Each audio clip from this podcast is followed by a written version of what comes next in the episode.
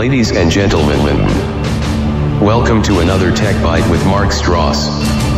And now, Mark Stross. The scariest man in radio. Good morning, Mark Stross. Good morning, Big Al Coach, and I believe we've got the dude. Hey, that's, hey. hey, that's How the full doing? lineup. Yeah. Yeah. playing the part of Bulldog. Yeah. This today is the dude. Now, you know what? Guys, seriously, I- I've got a proclamation, and you got to help me out here. Last night, I get the scariest text. Yeah, from Bulldog. And he just says, good luck. Yeah, What? I know. With what? I mean, Because I got the same one. getting So scary. I mean, Yeah. what is wrong with you guys? Why am I coming into this den that I've been told I have to be lucky in? Yeah, Um. Well, I don't know. He don't got a lot of faith in us, Mark. yeah, yeah. Well, But in his defense, neither do I. And, but we're also looking. We're, I mean, in our defense, we're kind of like the bad news bears. Yeah, we are. We're the Bad replacements. Bears- Bears- We are Well, not you know the what? replacements. Let- They can't then I'm going to join your little clan today. I probably can't hit the ball, but you allow me into the club and I'll just Yeah. see your technology? Yes. That's all right. Put you on right field. You're We're very. Yeah. We're we're, we're all accepting. Man. Yeah.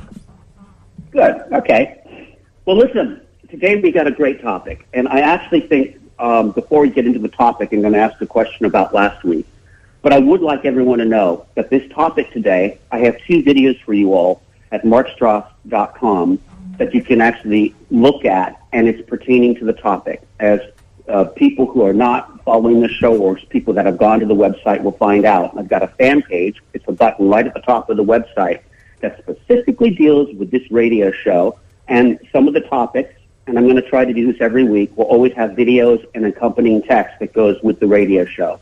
It's also a way for me to give back to the fans some of the research. Remember, some people have asked me, where do I get my content from? Where do I find things? Well, I'm going to put the choice portions of that research up on the website. And I think it will also be a great log and diary of what we're all doing on the radio show. So please go to the fan page at markstross.com because today I've got two incredible videos to share with you. And I think once you see these videos, it will really, really make you think. So today's topic is truth decay. The edge. It's inconvenient. I like Truth that. Truth decay. Truth decay. That's great, Yeah. Mark. That might be the best pun yet.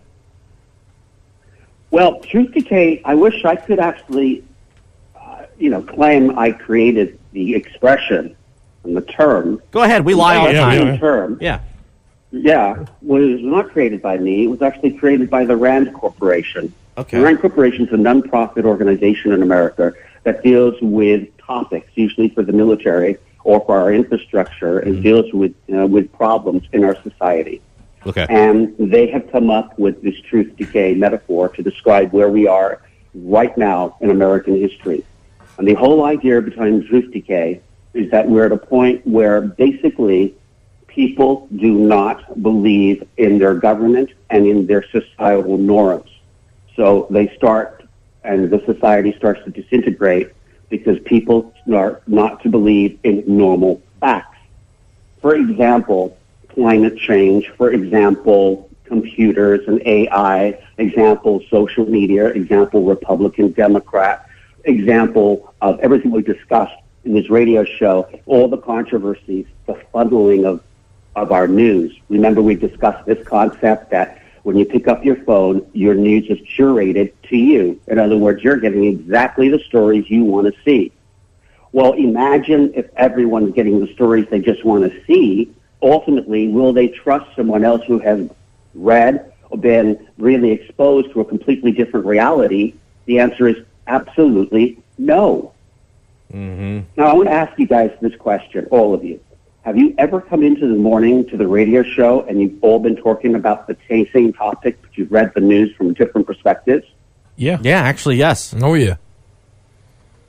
Isn't that s- scary? Yeah. You can all come in, all with your feathers all plucked, you know, feathered, uh, plucked up, and you're ready to go. You really want to talk about an issue, and you're completely deflated because you suddenly realize you're in a room, and everyone has a different take on the issue. And you suddenly realize after you start to maybe debate or get your, a little bit on your high horse to try to proclaim your side is right, but then you suddenly realize your facts are being torn from one underneath you. You're suddenly in, in this, this, this cloud. Your feet are not on the ground because you have no facts, and your whole argument is completely deforming. But your pride, your pride stops you from admitting you don't have an argument. We today are at a point where our pride prevents us from ever admitting we don't know. And that's because social media has taught us that our way is the right way. After all, all those feeds tell us our way is the only way. So I really want people to go to the website and look at these two videos. One's from the RAND Corporation that explains truth decay, and the other one is from this incredible YouTuber, Neil um, Hal Lauren And Halloran did something that I think is extraordinary. He did a video which is called Nuclear War, Climate and Pandemic. Do we overstate the big threats? And he basically did a fact check of his own videos to admit he had bias in his own videos, and oh my gosh, he contributed to this whole idea of, you know, truth being compromised, the decay of truth. Yeah. And I was blown away by this. So when you see this video, you're going to realize it was sponsored by the RAND Corporation. But what's interesting is they went to him because he had made um, errors, and it allowed him to really think about his videos, to really come back and explain his perspective, but with new eyeballs. And gosh, if we could get Americans right now, all of you listening to me, if we could get everyone to stop hating on your party affiliation, stop hating on the facts you think you know, and start realizing you probably know nothing. You probably have been funneled into oblivion. You probably really are one of those people right now walking around on a cloud and your feet are not on the ground. Are you guys following me? Am I, is this uh-huh. analogy It's- okay yeah. with you guys? Yeah. Absolutely, yeah. I got you loud and clear, man. Freaking me out, man. So I really want everyone to think about this in a new way. The way we got to think about this is we're all in this together. We're all human beings. We have all been completely manipulated by artificial intelligent algorithms, and we today are at each other's throats. And this has happened in history, so there is some really good news. Remember, I always try to bring hope to all of these conversations. The inconvenient truth, to use Al Gore's beautiful um, phrase about climate change, is human beings don't know enough to really know anything about these huge topics in life. We know that man is altering the climate, but after that, all our models get very shaky. We know all kinds of things, and we declare unequivocally that we know when we don't know. And the currency today that has been lost in everyone is the currency of compromise and the currency of cooperation. Because the only way this period in our history ends is when two people decide to have a dialogue. I'm asking every Republican, every Democrat, and every independent voter that's listening to me today.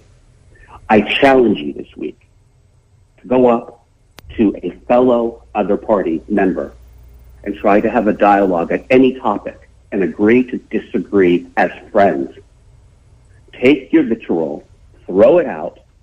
Vitriol means your anger and all the Thank bark way. that you've actually been accumulated in your feeds and try to find some common ground with someone you totally disagree with this week. And finally, I want to go back to what we discussed last week. You guys aren't getting away with it. That's easy.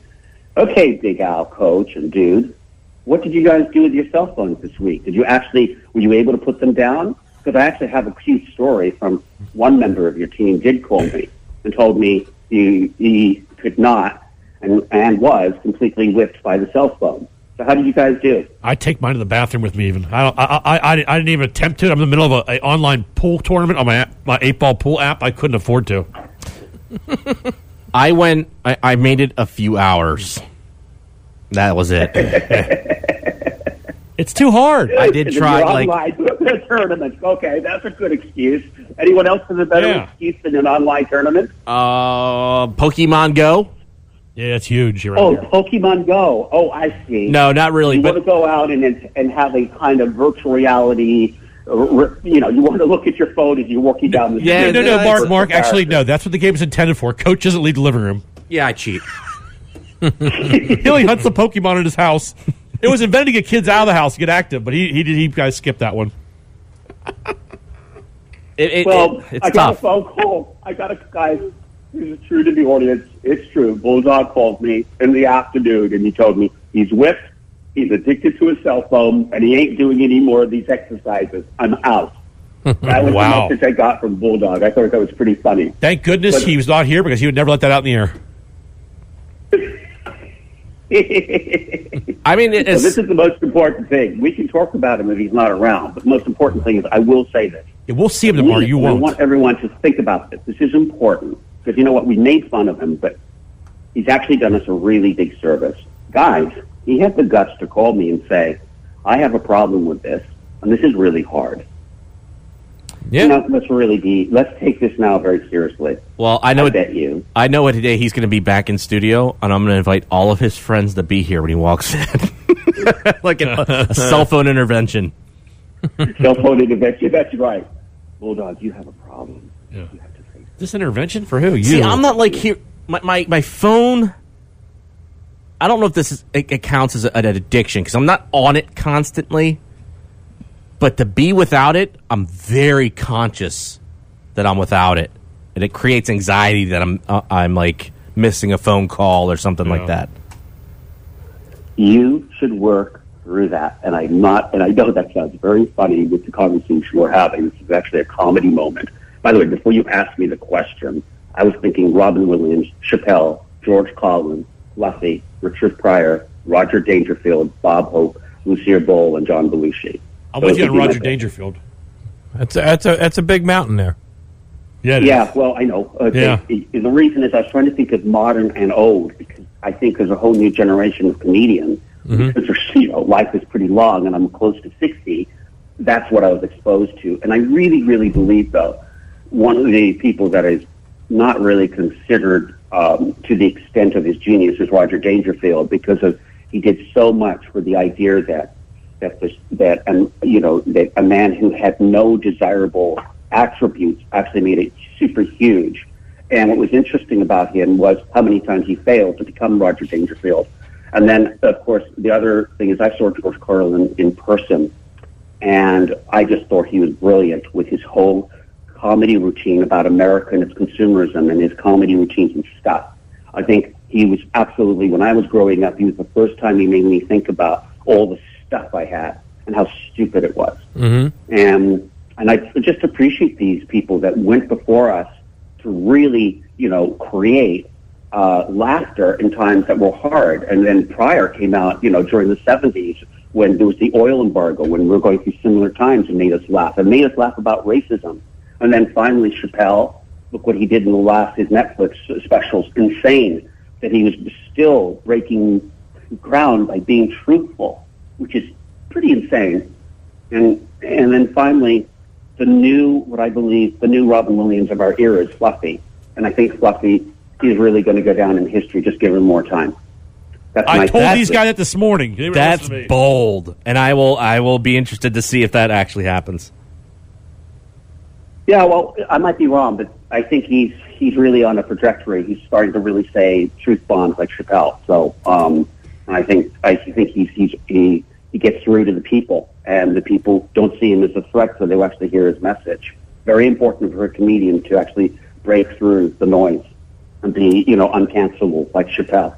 Well, mm-hmm. Mark, I, I we are we backed up against the wall, but I've really enjoyed this one. Appreciate you, Mark. I'll talk to you soon. Will do. Bye, guys.